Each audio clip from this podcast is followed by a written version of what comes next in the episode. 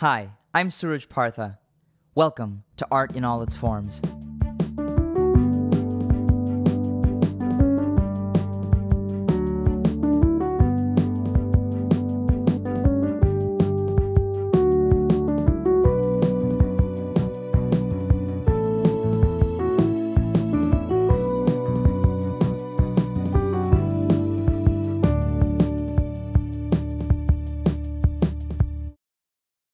Today I'm speaking with Rebecca Lemon.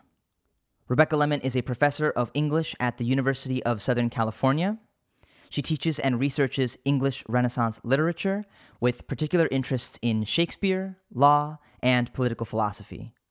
The author of three books and two edited collections, she received a BA from Smith College and received a Devine Fellowship to attend Cambridge University. She then earned a master's from Cambridge and a PhD from the University of Wisconsin Madison.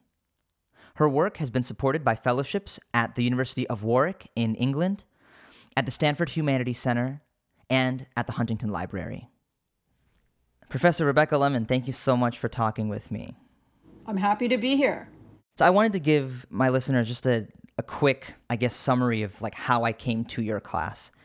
So in my senior year of college, I was studying jazz music at USC, and I never had a, formal theater training. So I had been acting in LA for years, but I never, you know, went to theater school. And I, it's always something that like I feel like I've done vicariously through others, whether it's just like trying to read something or just trying to even look at other class like syllabi and just see like, oh, what's it like to be in theater school?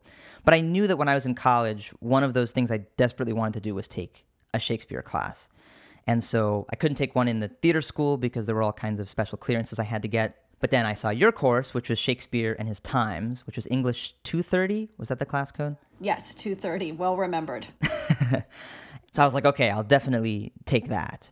And so I was in my second semester. I was taking your course, and around the same time, two things were happening, which I felt like were very serendipitous. So I was in the concert jazz orchestra at USC, and we were playing a bunch of Duke Ellington music. And one piece we played was called Such Sweet Thunder, which is from Duke Ellington's. He has like a 12 piece suite, and it was all based on various Shakespeare uh, plays. And so, like, there are some tracks in there. There was, uh, we play, also played the Star-Crossed Lovers. Um, but there's a lot of really fun ones like Lady Mac, which I find is really a, a nice play on Lady Macbeth. Sonnet to Hank, Cinq. Yes, yes. Henry V, yeah. That's right. So that was just a funny little coincidence. And then at the same time, I was also writing a play for my senior project. And my play, like the themes were kind of on, it was really talking about this man who fell in love with uh, a woman, and they're both in college. And as he becomes the person that she goes to for relationship advice, he tries to uh, tell her, like, don't be with these other men, be with me instead and he ends up being one of those bad guys that he's telling her not to be with. Mm. And we were reading Othello around that time, and there was a scene between Desdemona and Emilia, which when I read it, I was just stunned because it fits so nicely with my theme. So, if you'll have me for a minute, I wanted to read the monologue from my own play, if that's all right with you. Yeah, I, I know. I can't wait to hear it. I'll read just the beginning part of it. So, my character's name is, is Othman, and this is right in the middle of the play. And he says, In Shakespeare's Othello, a woman asks, Dost thou in conscience think that there be women do abuse their husbands? And another woman replies, It is their husbands' fault if wives do fall. Though we have some grace, yet we have some revenge. Let them use us well, else let them know the ills we do their ills instruct us so. Powerful stuff. Here's what I want to know Who was that first guy that did those ills? He sees a girl, falls for her in such a way as men do, and says to himself, The only way I can have her is to rob her of her humanity, make her into an object that exists solely for my pleasure, and then mistreat her, as men do, because fuck it, I'm entitled to that shit. Who was that guy? And who was the girl, the first woman who didn't just take that? Who said, I've had enough, and it's time to make this son of a bitch feel some pain, some jealousy, some loss, some insecurity. he deserves it. And don't don't get me wrong, he, he does deserve it. I'm not saying he doesn't. Hell, I'm so pissed off at that guy. I have revenge too. And this thin framed, barely five foot five Indian American college student would take his fist and pummel that misogynistic bastard until I ended him. Or at least until my puny hand gave out. He deserves it. He deserves that revenge. But do I? So that's sort of the beginning of the monologue. That's kind of the the concept of it was just that when I read this in our class, I just thought I couldn't think of a better description of I guess what I would call like feminist rage. Like this seems to me like the place where it's like the ills they the ills we do, their ills instruct us so. And so I was like, wow, what an interesting way of of putting that. That if women mistreat men, it's because men have taught them how to do it. Uh, and when I saw this, I I was like, this is immediately is going to go in my play because it then his question, I think in a very selfish kind of self-absorbed way, he asks, well, sure, maybe other men deserve that revenge, but why do I if I'm a nice guy? Uh, so that was kind of where I was sort of going on that in a very twisted kind of way, um, with with hopefully real purpose. I think it's a question that Shakespeare re- returns to or plays with actually even earlier in you may remember in Merchant of Venice there's a speech that Shylock gives that is actually very much like Emilia's speech which is if you prick us do we not bleed you know if you wrong us shall we not revenge? And it's about the relationship between Christians and Jews in that play. But it's also about the experience of being kind of categorized and um, and discriminated against, being made to feel less than. So this is something that Shylock is kind of wrestling with, but it's certainly what, as you really powerfully put it, that Emilia is talking about. And as you know from our conversations on Othello in that class, like one of the things, there's so many things that are very haunting and troubling about Othello, but one of them is that the play gives us three women Bianca, uh, Emilia, and Desdemona. And these are three very, very different women. Bianca is a prostitute, Emilia is is Iago's wife, who has, as you say in the speech that you just read, she has quite a kind of earthy understanding of like, I will get mine own, my own back. And then there's Desdemona, who seems completely, at least initially, incapable of thinking ill of any of the men around her, including Iago, who is leading her horribly astray. And yet, despite the difference between these three women, they are all called at different points in the play whore. And so it's clear that this is a play that's also looking at what happens when you have a kind of diversity of humanity that is reduced to a category. And what happens when that category pushes back, you know, whether it's women or whether it's Shylock and the Jewish community to the extent it exists in The Merchant of Venice. Hmm, yeah. I think that I was also very moved by the fact that, you know, Othello ultimately kills Desdemona, his wife. And it's very I mean, in kind of like a misogynistic just sort of fit because he assumes that she was uh, you know, had there was some infidelity there between her and I'm forgetting uh, Cassio, right? And and so then he just basically kills her, which is like extremely problematic in in a lot of ways. Well, and the thing that Iago plays on there is Othello's possible sense of himself as an outsider. So so Iago says, "I know these Venetian women well. This is what they do. They they um, turn tricks behind their husband's back."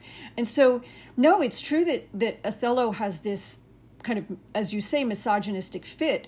He also has to be kind of talked into that fit mm-hmm. by Iago claiming he knows the conventions better or he knows Venetian women better um, than, say, Othello does, which we know as the spectators is untrue. But it's haunting. It's a way of manipulating people around cultural scripts, which is another thing I think Shakespeare's very interested in. How do people kind of rely on tropes or themes or conventions to manipulate other people by saying, this is the insider rule on this one. You know, Richard III says that to his brother Clarence, like, this is how it is when we're um, when women take power. Right. Like here here we are, we're on the outside. Of course Richard's like the consummate insider killing everybody else in the play. You know? yeah, right. I mean, yeah, it's right. like For me, when I when I read this, I, I thought it at least the connection I was trying to make in my play was that it seemed very similar to, or at least what I saw as like fraternity culture in college. Mm. Just someone who hasn't maybe had as much experience with women, who wants to be with a girl in college, talks to his other guy friends who tell him, "Oh, well like this these are the kinds of things you should be doing if you're trying to get with this girl." And this, these are the kinds of things you should do and it's kind of like, "Well, aren't those the wrong things?" Does, that just seems from the outside like that that's not right. But it's like, "Oh no, that's just how it is." And so the protagonist in my play kind of gets wooed into that that oh, if I want if I want to get what I want, I have to start acting like them or I have to do something different than who I am. And I think that when I read that, I was just like, oh wow, this fits. It fits so perfectly that I couldn't help but just literally put it in into the play. No, exactly. It's like you've created a very Shakespearean dilemma. It's like how how is this person going to navigate and then saying like wait a minute, okay, maybe those guys over there do deserve revenge, but but what about me? Like where do I stand? I mean, I think that's a very poignant question you were asking. Yeah, well, I, appreciate that. I mean, it's it was just amazing. I think my senior year to sort of end up with this class. I was really proud of myself actually for taking this class at the same time I was writing a play because it felt like I was as I was writing, I was getting the inspiration, you know, the next day from reading Shakespeare. So it was very very fun. But anyway, so that's how I I got to your class and that's sort of how I experienced your class was through the other work that I was doing. Um, but I guess I, I wanted to start off as I do with with all of my guests in just asking you how you got to studying Shakespeare and studying the Renaissance as a period. I think to a lot of my listeners who may be actors and you know Hollywood or jazz musicians or whoever else that it just seems like a very niche subject. Like how would you end up there specifically? okay, so I, am looking at the clock so I don't take too long with this answer because it's not a very clear route. And I will say that you know, my time at Cambridge taught me sort of belatedly that there are many people in the world that have clear roots from the beginning and they just thought I will be a Shakespearean like this is what I'm doing. Well, that was not the case for me. I mean, first of all, I went to college and I was initially a math major. And wow. um and then when I did really fall in love, I always loved reading and I was an avid reader and and writer. But sometimes the things that come really easily to you are not the ones, at least for me, that I kind of would take up. So I I guess I just felt like it was something that always gave me so much pleasure. It was kind of a guilty thing to make as my career path. Hmm.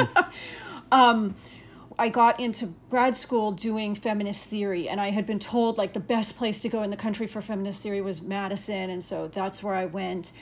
And then I took just oddly a Shakespeare seminar with the person who's like my advisor and now very close friend, Susanne Wofford, who's just a wonderful professor. But there was something about the way that she taught Shakespeare that basically said there is room for everybody at the table.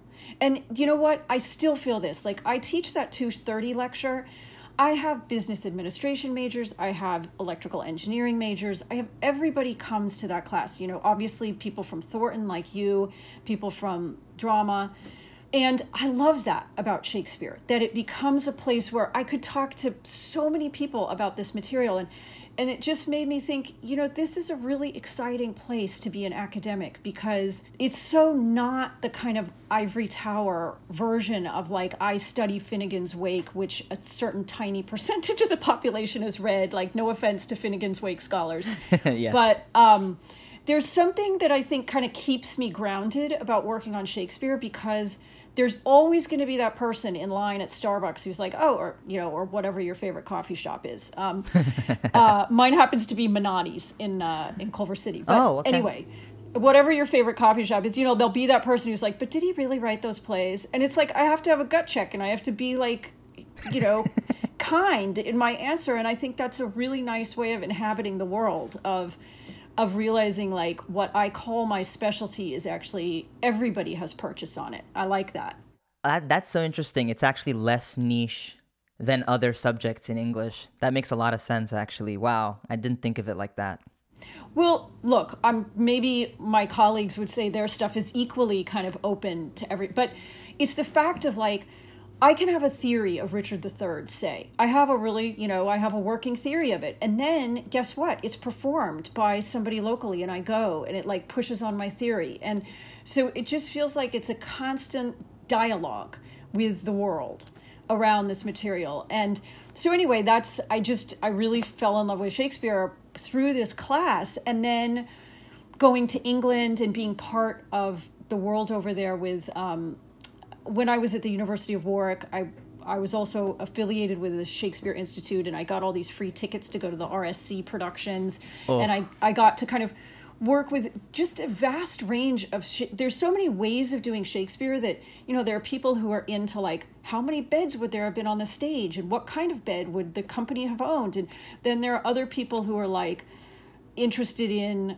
obviously Shakespeare in film, or there are a million ways of navigating Shakespeare. And I think we'll get to that when you ask about like Shakespeare in the canon later on, maybe.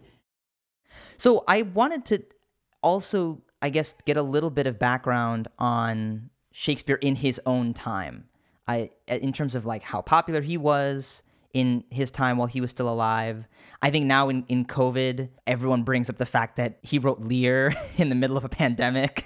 so I'm just interested to to sort of hear about like the artistic life during his time during you know Elizabethan England and all of that. All right. Well, yeah, I hope I can do justice to it because it's this is a super rich topic. So, I think one of the things that that I might just start with because of your really fantastic art in all its forms. I just love the title. I love the concept of that kind of synchronicity of different art forms all speaking to each other. And I guess I'll say that in the generation, say, right before Shakespeare in Europe, in Italy particularly, where you have people like Michelangelo, Leonardo, who are sculpting and painting, they are working in, in ways that I think now would be considered very interdisciplinary. So that you have people who are drawing on recent advancements in math or in science, in anatomy, right? So, this is the period of time when people first begin to, for example, do anatomy drawings, take the body apart and see what's in it, which seems like a kind of obvious concept if you're studying medicine, that you may actually want to know what makes the body tick. But, you know, this is a, a fairly new ish or revived practice and because that's the renaissance is the rebirth of the classics and so you have these fields like translation, translation of um, of Plato, of Aristotle, kind of coming into contact with new math and new science and anatomy, coming into then life through these very sculptural things like the David or the Sistine Chapel. And so I think of, of art in that time as being something that has a kind of a limb in a variety of other fields. And that's one of the things that I think is part of Shakespeare too, in a different way. So I, for example, have a colleague who's writing about math in Shakespeare, or I have my book that's Addiction in Shakespeare that's kind of about the rise of the empirical method and, and science in Shakespeare. But then you have actually physically in the theater itself, you have this these multiple art forms of dance, of music, of then the the kind of theatrical staging. So that one of the things people will say is the production company might be very spontaneous in how it navigated the script. So that if, for example, Will Kemp was doing a dance or a jig and people loved it, he might just keep going. Um, or if they had a song, they might keep singing it or they might add another song. But those songs are a very big part of the production. So, like, Twelfth Night has just gorgeous, lush songs. And the Willow song in Othello is a really key moment. And so, again, I think this is an art form that draws attention to the power of other arts to move us. Like when Shakespeare wants to move us, he might paint uh, a tableau for us, like Ophelia kind of melting into the water in that scene that Gertrude paints of her death. But he, so that's a painting moment, or we might have like the tableau of Shakespeare um, of Hamlet with Yorick's skull. So that's another painting moment. But then he might have sound moments, like I'm saying with the songs. And so I think it's multi-sensory. He's drawing on all these things because art is really um, it gets us to think when we're thinking with all of our senses and when he's utilizing all of these art forms. It's so powerful because when I I think that with the way Shakespeare is taught, or at least the way I maybe perceived it in high school, you think of it as either an English thing or a theater thing. And so it's kind of there.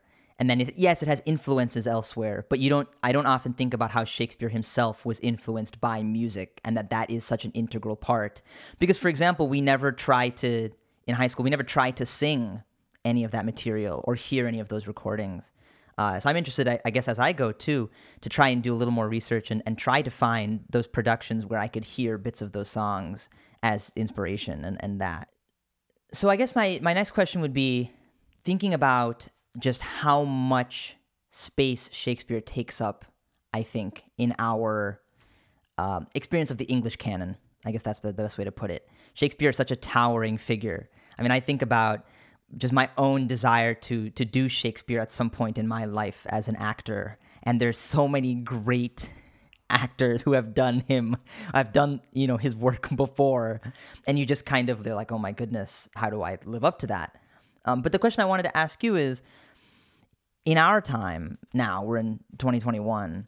I think there's a lot of discussion going on about how we can include more diverse people in the English canon um, so that maybe we're not solely you know reading Shakespeare material and Tennyson and Wordsworth and all, all these people. How do you feel about Shakespeare's inclusion in the canon? Do you feel that his place there, that maybe there's room for other people and maybe we can rely a little bit less on Shakespeare? Or perhaps, you know, was Shakespeare genuinely so incredible that he deserves to have his place there and there are other authors that we can maybe perhaps cycle out? I don't know. I'm not asking this question the best way but yeah. No i look i get i get the i think the heart of your question.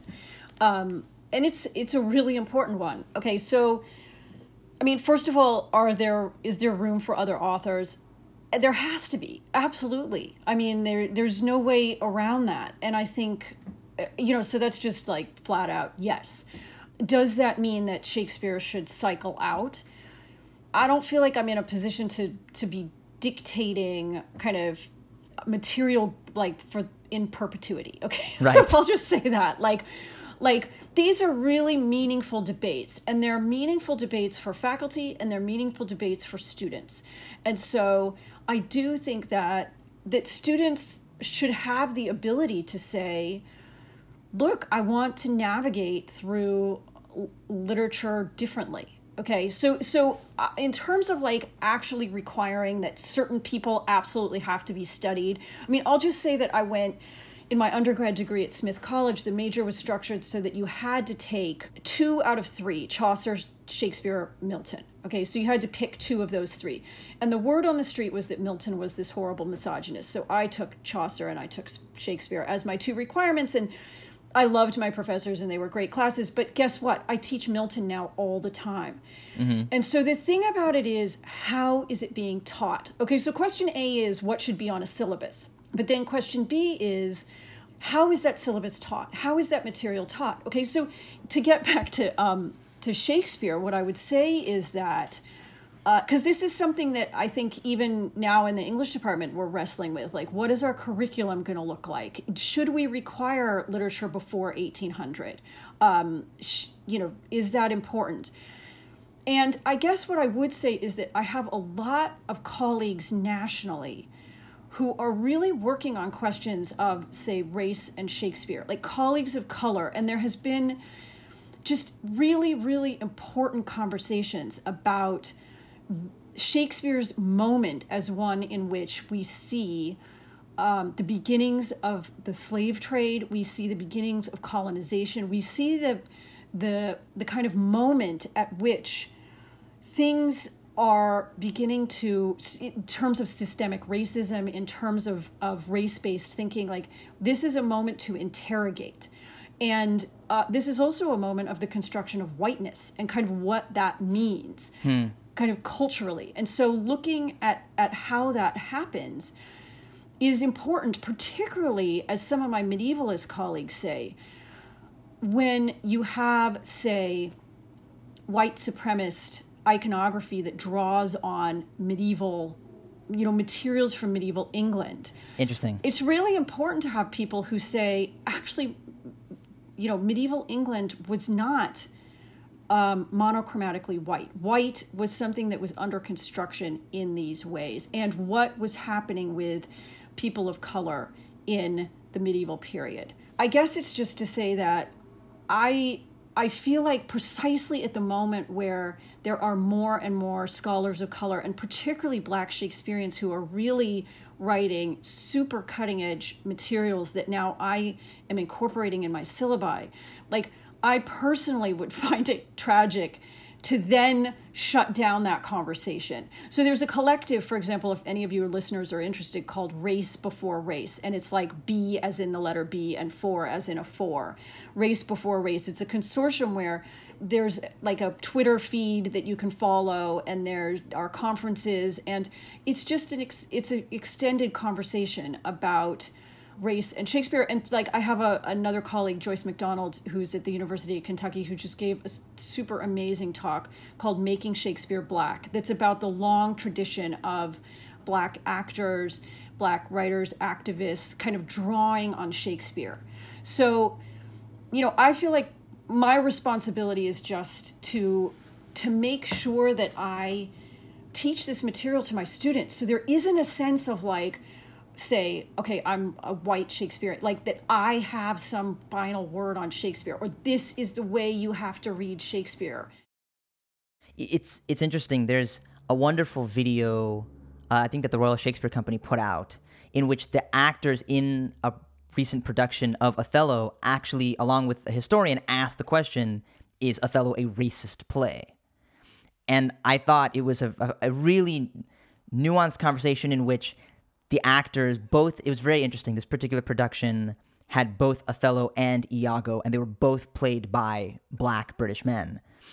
So there was a very interesting discussion because i know othello has like iago kind of sometimes making these somewhat racially charged comments at othello throughout oh, the totally. play and othello as, as you said is sort of like an outsider too in terms of like the venetian like that whole the whole culture. He seems to be like the outsider as a moor and so there's this sort of debate about whether or not the conception of whiteness and blackness existed in his time when he had written that. So the historian was sort of commenting on on whether or not our conception of race today would have been similar to Shakespeare's conception of race. It was a very nice discussion in which the actors too, I think, felt like they had agency to say. It was really interesting. The actor who played Othello actually said, "I I shied away from this role because of my view of this play. And then, but now that I'm doing it, um, I still feel sometimes very hesitant about certain things, but I decided by putting my own take on this that I could make this a little bit less problematic and make this feel like there's some agency in Othello's role as opposed to him just kind of being a product of a, a black stereotype, which I just thought was very, very complex and nuanced. It was really interesting to watch.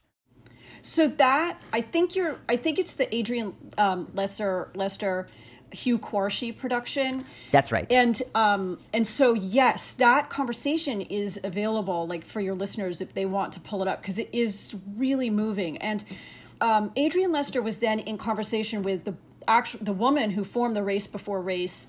Um, consortium that I was just referencing. Her name's Ayanna Thompson, and so they had at the annual like it was the World Shakespeare Congress that took place in Stratford, and they had a conversation at I think it was like either the Swan or one of the other theaters that um, touched on many of the things you just drew out, which is historically Othello is a play in which for some white Shakespeareans, at least this is how I understand it, because I wasn't there at like this notorious um, meeting of the Shakespeare Association of America, in which a, a white academic was basically saying this play is not about race. And and some people were like but it is about race. Like the, these the metaphors are racialized. Like there's this structural racism in the play. Like this play is all about race. And right. it's like no that's anachronistic. It can't be about race. And so that's what i mean about how do you teach this material? Whatever the material is right?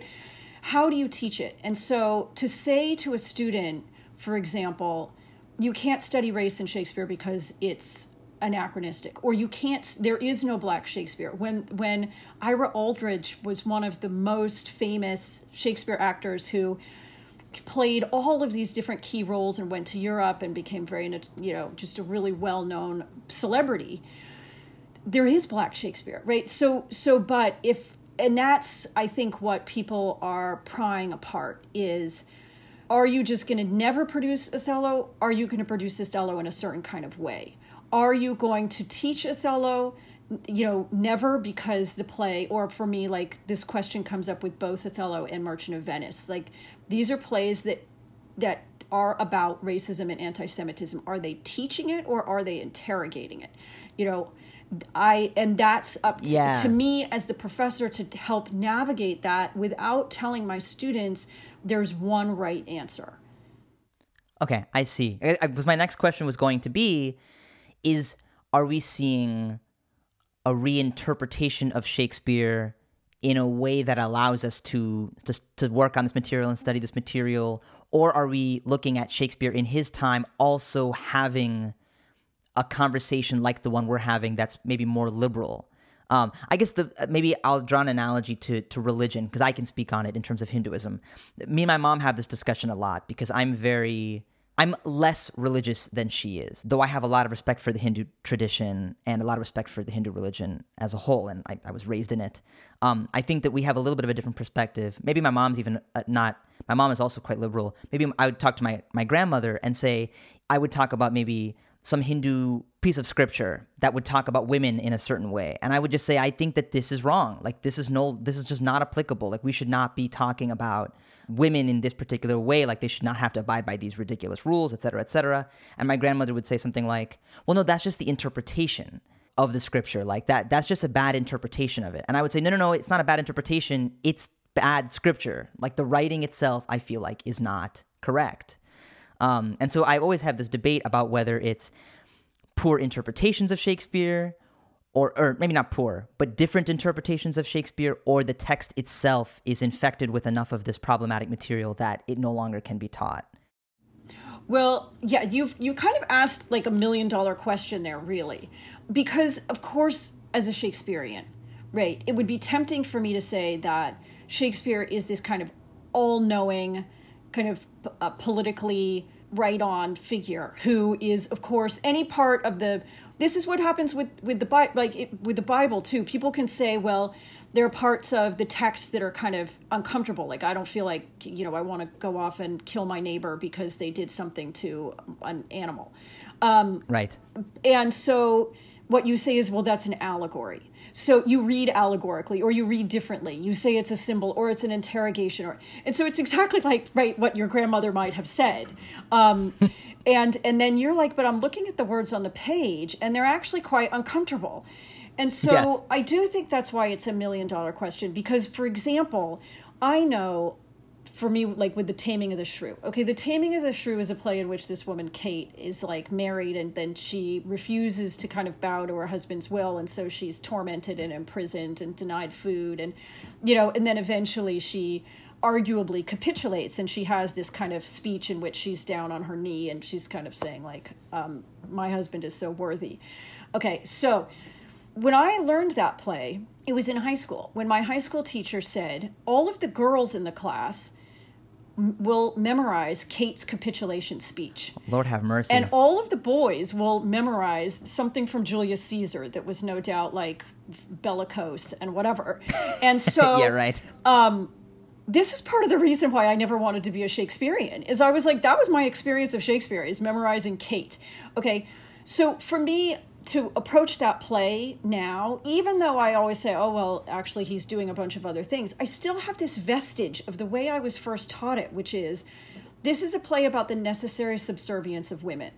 Now, uh, you know, so if somebody says to me, well, the way I was first taught a play like Othello was that um, it it somehow made me feel as though this was justifying the systemic racism that surrounds me. Like, if I had a student say that, like, that is a legitimate point of view. Like that so right. that's why i say i don't know that i can have a straightforward answer but but that is where i think having it's very important to me as a professor to make it clear whatever it is that the text itself is saying to make it clear if that is misogynist or that is racist or that is anti-semitic like to say what is going on here um, mm-hmm. and i do get to a point with certain plays like this semester i'm actually not teaching othello because i'm kind of redesigning a syllabus in which it would be then surrounded by um, either criticism of the play by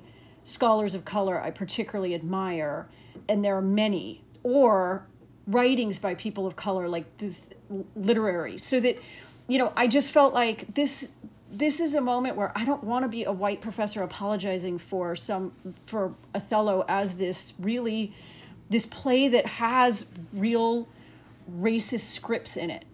Right. Does that make sense? Yeah absolutely. I i feel like too it it I mean, in my view, I think it also treats the students like adults where it's like, look, you are going to engage with this material, and yet we, we provide the context that you need to understand like what this means or or what this could mean, and then you can make your own determination on it, which I think is is very appropriate in the sense that I think it's it's. I was talking with a friend of mine that it's also important to to read things that are anachronistic or racist, just to know that oh wow, that's the way things were written back then too. Um, and in the same vein, you also can find yourself to be remarkably surprised, I think, by how forward thinking certain pieces of Shakespeare can be. And that's where I was really shocked in that I, there were some pieces of text that I would pick out from Richard that when you just look at them, and it's in your book as well, because you, you wrote a book for, you know, Arden Shakespeare about Richard III, and you talk about how that play lends itself to discussions of uh, authoritarianism and totalitarianism you know in these regimes in the modern world some of the pieces of like richard's sort of soliloquies can just be taken verbatim and just stuck in 2021 and it's just shocking how relevant it is. Totally totally. So in the same way that that certain shakespeare plays like we were talking about othello could be about the or or in the case of merchant of venice can be about the like construction of um, how does white supremacy reconstitute itself all the time. Like, how is it so flexible to keep moving? But then you get exactly a play like Richard III, and suddenly it's like, I'm still waiting for a version of Richard III that creates it as like a political allegory around 2020.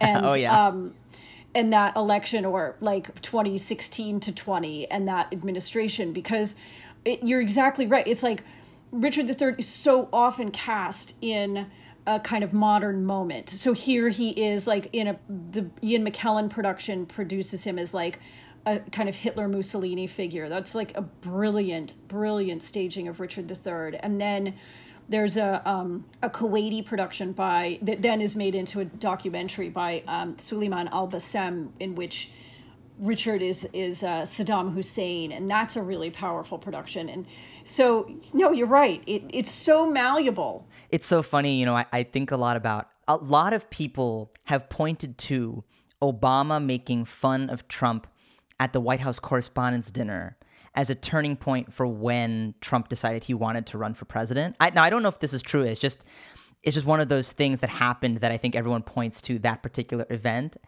and it really makes me think of the opening monologue from Richard. Now is the winter of our discontent made glorious summer by this sun of York. And all the clouds that lowered upon our house in the deep bosom of the ocean buried. Now are our brows bound with victorious wreaths, our bruised arms hung up for monuments, our stern alarums changed to merry meetings, our dreadful marches to delightful measures. Grim visaged war hath smoothed his wrinkled front, and now, instead of mounting barbed steeds to fright the souls of fearful adversaries, he capers nimbly in a lady's chamber to the lascivious pleasing of a lute. But I, that am not shaped for sportive tricks, nor made to court an amorous looking glass, I that am rudely stamped, and want love's majesty, to strut before a wanton ambling nymph.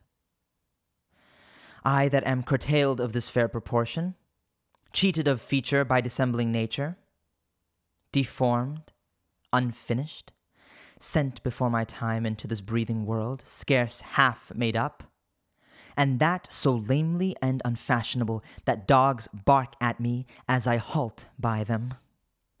Why I, in this weak, piping time of peace, have no delight to pass away the time, unless to spy my shadow in the sun, and descant on mine own deformity. And therefore, since I cannot prove a lover, to entertain these fair, well spoken days, I am determined to prove a villain, and hate the idle pleasures of these days.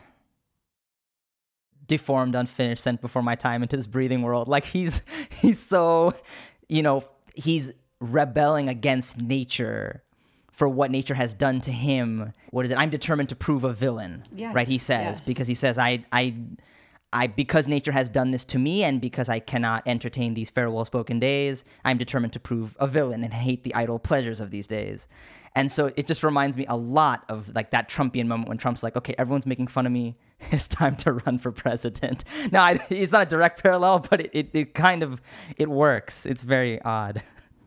and the use and i must say the use of religion right so remember how in the play richard comes out and he's he's like propped by two bishops and he's holding a bible but it's completely staged and so he he says like oh i'm i was back there praying you know um it, so oh are you really going to force me into this well i guess there's a power vacuum i need to step up but you know it's it's just this engineered sort of um Oh my goodness. I had not considered that. That's a whole nother level.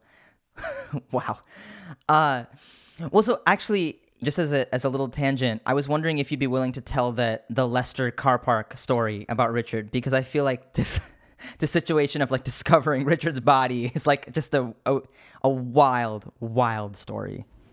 Yes. Okay. So um, this is one of my my favorite parts of the story is that, and this speaks a little bit to what you were just saying about um, the allegory, and maybe is does it relate to 2016? But one of the things in in Richard III that you might remember is that there's the character of Margaret, who's this weird prophet. You know, I don't want to say weird. She's a prophetess who everybody derides, and they're like, here she is speaking about the future, and okay, so and the play teaches us like don't ignore margaret because everything she says at the beginning comes true okay so in the story of richard iii and his body in the leicester car park there's a woman um, who says i got a really weird feeling in this um, car park it's a council car park okay so it's owned by the, the council the town council It's like a parking lot, and- basically. Yeah, it's a parking lot. It's a parking lot for like it would be like the DMV parking lot. Okay, so she's like, I got this really funny feeling this DMV parking lot, and um, people are like, yes, okay, and could you please leave my office? I don't like I don't Right. want to hear what you have to say. And so she goes off and she manages to fundraise, which is in itself quite extraordinary. And she then comes back, I think, with this money and is like, Look, I have the money to dig up your parking lot. And she gets the planning permission. And again, it's like everybody, I think, has to be looking at Margaret. Even when I show the documentary um, in class, people are like, You've got to be kidding me. Like, nobody nobody took her seriously. Did like they? yeah, right. She walks in the car park and she feels like Richard III's body is under is like is at the car park. Like this is and this is in modern times. This is when the 2015 this, this is like yeah yeah yeah like 20, 2014 something like that Tw- i think 2013 actually um and and so yeah she's it's like being in a parking space it's like i'm in space 213 in the in the parking lot of the dmv and get, i got a really funny feeling that there's a body under here um, that by the way is like you know from 1400 and so um or sorry, not not fourteen hundred, but um, fourteen ninety nine. So I here's this very very old body, and so they dig. Okay, it's crazy. The first day, the first dig of the first day, they find his skeleton. Okay. So the thing is that for a long time, there's this debate about whether or not he actually had the deformed skeleton that, um, or the frame that is alleged in the Shakespeare play, right? So when he says, I'm sent into this world deformed, unfinished, uh, scarce half made up. When he says that and he's pointing at his frame and he talks about his withered arm, a group called the Richard III Society has long said, well, that's actually untrue. This is propaganda. This is part of lampooning Richard III and mm. talking about what a horrible ruler he was. He didn't actually kill the princes, the Richard III Society says. He actually was a brilliant fighter, the Richard III Society says. So when they pull up the skeleton, they can see that it actually has this scoliosis, this super intense scoliosis. That's wild. And then they are able, because now we have carbon dating, to actually test the bones and make 100% sure that um, this, in fact, was Richard III. And furthermore, there is a descendant of Richard III, a living descendant of Richard III. Oh wow! Um, you know, many like removed, sure. not like direct descendant, but on the side. So with DNA, so they could take a DNA sample. Do any do any any people out there um, wanting to guess who that descendant is? Do you know, sir? No, no, I don't know. Benedict Cumberbatch. No, really? Yeah, for real. That's insane. For real. so if you watch The Hollow Crown, he actually is plays Richard III. Okay, so they, t- you know, so Benedict That's Cumberbatch. Madness. It's total madness. It's to- Shakespeare couldn't have even written it himself. It's so amazing. Okay, so so basically, this like modern day Margaret is this prophetess who feels something in a parking lot. It leads to the discovery of Richard's body, which then leads to like Benedict Cumberbatch being kind of conscripted into the whole Richard III scene with playing in the Hollow Crown, and he comes to the internment of the body at Leicester Cathedral, which previously had been like a kind of under visited cathedral and now is like one of the best visited cathedrals in all of England because they have this magnificent Richard III visitor center that I made a trip to and you can see the dig you can I mean it's it it, it you couldn't even come up with this it's like defies imagination uh, that's that's such a wild story. I don't even know what to do with it. It's it's so crazy. So I had this this question for you about just the humanities as a subject in collegiate life. So, I, you know, right now with COVID, I, I've been reading some stories about how different universities, because they're having a lot of issues with funding, um, are sort of jettisoning their humanities and arts subjects because they're considered to be you know less employable or there's less of like you know a, a income potential in these subjects. And of course, I think in general, as a country, we're sort of thinking about competing technologically with the rest of the world. So there's a lot of emphasis put on STEM, and it's not that that emphasis shouldn't be there, but it just makes me sort of think very critically about what it is that we're we're doing uh, in terms of our education because I felt that you know me being an art student and studying a lot of humanities subjects, I found them to be incredibly valuable and also really, really important. I was reading this text by this economist, John Maynard Keynes, about, uh, he has an essay called The Economic Possibilities of Our Grandchildren. And in that essay, he talks about, or his term, technological unemployment, the idea that there's going to be automation and we're going to have so much productivity just from machines that we'll no longer need to you know, really run them and they'll just keep running themselves and scarcity sort of goes away. And what do we do with our time? And he was a big proponent of the arts and the humanities. He was really, really connected to that. And I feel like in some ways we're kind of going in the opposite direction. We're entering this phase where automation is just sending these jobs away, and then we have nothing to sort of fill the space. But I wanted to get your perspective on what you see as the state of the humanities in college, and I guess make a case for why they're valuable as well. there's a lot in that question. One way of approaching the question is just a, a, kind of statistical one, like people going to med school, people going to law school, people who are going to like into very discrete professional careers, like what are their majors? And it's still the case that the majority, surprisingly, okay, it really does surprise me, but are English majors.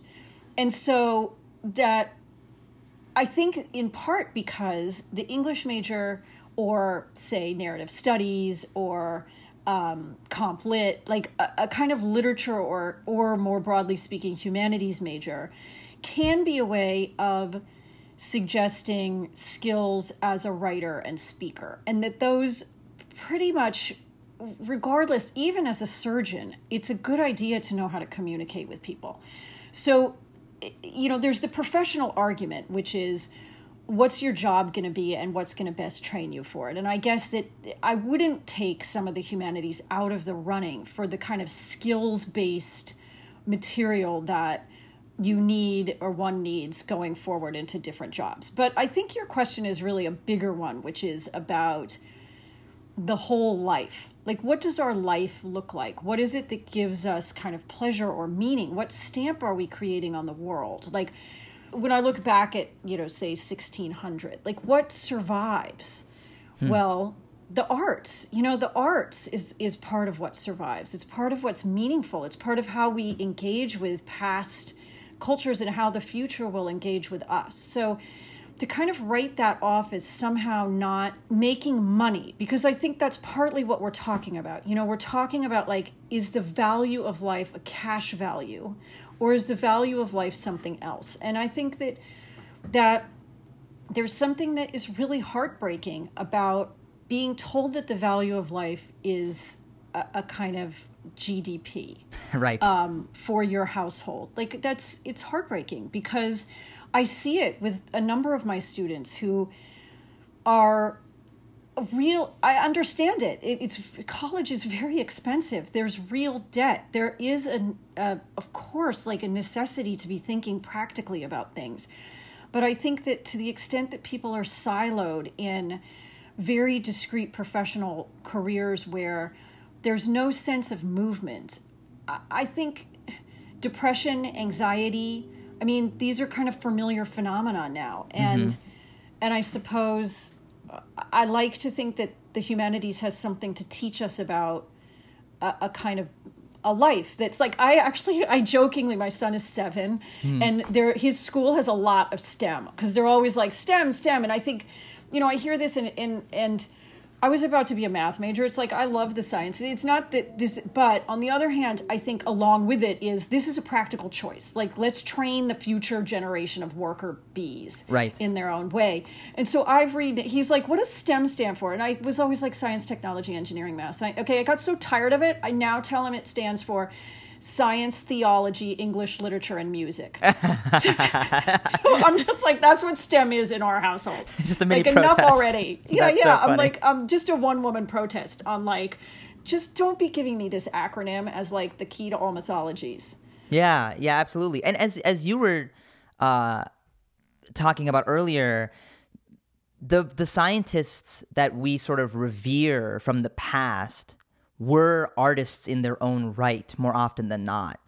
Or um, many of the, the people who came up with sort of like just physics later on were very well read people. And when i actually like have read interviews and they talk about what inspires them the arts inspires them. I mean it's kind of the the whole point of my podcast i think is that the art intersects with all of this stuff the same way technology does. And yet we don't necessarily talk about the arts that way every person from the time they wake up to the time they go to sleep interact with the concept of art, whether it's through design or music or architecture or literature. They interact with the arts world as much as they interact with their computer or their cell phone. So, going off that, I, I wanted to ask you about the different places that that you sort of find yourself in because you're not only a scholar but also a writer in your own right and you've written these books about Shakespeare and about the Renaissance era. So tell me, what is your own artistic process like when you have to do your own writing, uh, especially when you're referring to these texts? How do you get inspired? How do you think about setting, you know, sitting yourself down and writing 200 pages worth on whether it's Richard or this book that you have about addiction in uh, the Renaissance times? So there are different points of the writing process. One is the kind of the big ideas part and that for me is always in dialogue with generally something that i'm thinking about now which again is something that i particularly love about shakespeare but it's true of, of much of early modern literature and it might be true of any period of time that i was studying. But for me i will just say you know i was very interested in um, ideas of executive power particularly after 9-11 and the rise of um, you know homeland security the tsa the patriot act um, the idea of like how many civil liberties will be compromised in the name of security. Interesting. And so it got me thinking about treason historically. And in Shakespeare's day, there was a terrorist plot called the Gunpowder Plot, in which people plotted to build to blow up the Parliament building, and so it had some resonances. And I really began from having engaged for quite a long time with Macbeth and the Gunpowder Plot, but it was really that kernel of thinking about the moment I was in through then Shakespeare that became the kind of engine for that book. And then, which is my first book, which is called Treason by Words. And and similarly, I think with addiction, it was something that I came to partly through archival material because the gunpowder plotters were accused of, of being addicts, which I thought was so weird because that wasn't really a concept that was supposed to have existed back then. Hmm. So I'm always interested in this idea of like it can't have existed back then. You know, like really, really there was no addiction. So then I started on that, but it also then was very much in conversation with the war on drugs and the idea of, you know, particularly the the race prejudice that drives the war on drugs and the the laws and the sentencing. And so that then be, part you know partly that partly the opioid crisis so I guess I'll just say there's always something that's a kind of now that then is in dialogue with then, and that is part of the inspiration. Okay. But I'll say the other thing is that the beauty of certain sentences in Shakespeare is the other thing that really kind of helps fuel me and gets hmm. me going. So, like, I often find in Shakespeare there are these moments of like real um, plot tension around, like, say, the murder of Duncan or um, Clarence's murder in Richard III. And the play will suddenly slow down, like it's hit honey or molasses. And we suddenly have this beautiful sentence of like, the multitudinous seas incarnadine we hear when when um, Macbeth is talking about like, can I wash the blood off my hands? And mm-hmm. he's like, no. Um, and and so then I often will just find myself thinking about this sentence, like what is happening with this sentence and why is it constr- and then from there things will unfold. So there's a kind of push and pull between the big ideas and then what's essentially like sentence level observations about the circulation of a word. Like, what is the word addict doing in Twelfth Night? Like, why is it there? And and so I'll just start to tug on that. Or an addict is in Othello. Like, why? Um, why does he say each to his own addiction when each person gets to go off and have a good time when the ship turns out to be like safe? That's part of the the pleasure, I guess, of that of the text is that it's so rich. Like I was just teaching something about time in Macbeth and time and succession. And I feel like it could have been like a 30 hour class. You know, it just could have kept going. And it, I think I'd mentioned to you that when I write, particularly when I'm really hoping to write like good sections, I always have my music. I always have like the Brandenburg Concerto. It's like the Bach is what I can write to. That's so interesting and, to me because it's um, the exact opposite for me. I cannot listen to music if I'm doing anything else because my ear just goes right there and then I'm stuck. Well, of course it should. I mean, you're a musician, and I think I mentioned to you that you know my husband is a uh, producer. He has his own jazz label and he produces jazz records, and so I'm sure he would find it like deeply insulting if I put on like one of the records he's produced and labored over, and I'm just have it on as like quote unquote background music. but that's why I like the art in all its forms idea because I my experience of like listening to the Brandenburg Concerto like probably now thousands of times while I'm writing is not that I'm ignoring it. I think it actually is there's a part of my brain that is listening to it that is actually then quieted by the experience of being satisfied in hearing this. And it keeps me from the kind of like physical discomfort, say, or distractibility. Like, I don't know how to describe the experience, except that I know that there's part of me that's really listening to it attentively. And there's the other analytical part of me that is then freed up to actually do the writing. And so I kind of have a question for you, actually. This is a little bit turning the tables, but it's related to something that you had said you were interested in, which is um, the meter in Shakespeare. Okay. Oh, yes. I'm so glad we, we so got to that. Shakespearean yes, meter is iambic pentameter. And so, you know, bum bum bum bum bum bum bum bum bum bum. So it's it's iambs, which is like unstressed, stressed, dun dun, and then it's five of them, penta, pentameter. So English uses iambic pentameter, and and this is what Shakespeare writes. This is what Marlowe writes, and people say the reason that they write in iambic pentameter is because it is the meter that best represents the way that English sounds, and also people say that the reason that say like both Marlowe and Shakespeare most frequently use what's called blank verse, which is unrhymed iambic pentameter is because again that is the the kind of most clean poetic representation of the rhythms of speech in English. So if you contrast that to say Italian, the rhyme scheme or the the um, the meter that Dante, Boccaccio, Petrarch writes in, it's terza rima. And terza rima is a, a rhyming verse stanza that has iambs, but it's in triplets. So it's da dun da dun da dun da da da and it's often rhymed. And so one of the things that people say is that that is more like Italian, that it's a shorter line and that rhyming is very typical and easy in Italian. And so this then becomes a problem if people are translating Petrarch into English. If you keep the rhymes that can sound in English like doggerel because people have limericks where they're like, there once was a man from Nantucket who only could say, whatever, where's my bucket? Um, so right. when we have that kind of rhyming, it sounds, um, again, like doggerel or like um, limericks or like child's nursery rhymes. So, in other words, languages, it seems, have beats and they have typical patterns. And so I'm really fascinated to talk to a drummer about how you see the kind of language of drumming. Like, is it specific? Is it culturally specific? Is it linguistically specific? Is it universal? Like, what, how does that work? If you would like to talk to someone, I'll, I'll put you in touch with exactly who to talk to about this uh, at USC. Uh, it's so funny that that you bring this up. I think a lot. I think about this story that um, one of my professors told me. Uh, his name is Aaron Serfaty. He's one of the the jazz drum set professors, um, and his specialty is a lot of Latin American music and Cuban music. And Ven- he's from Venezuela originally.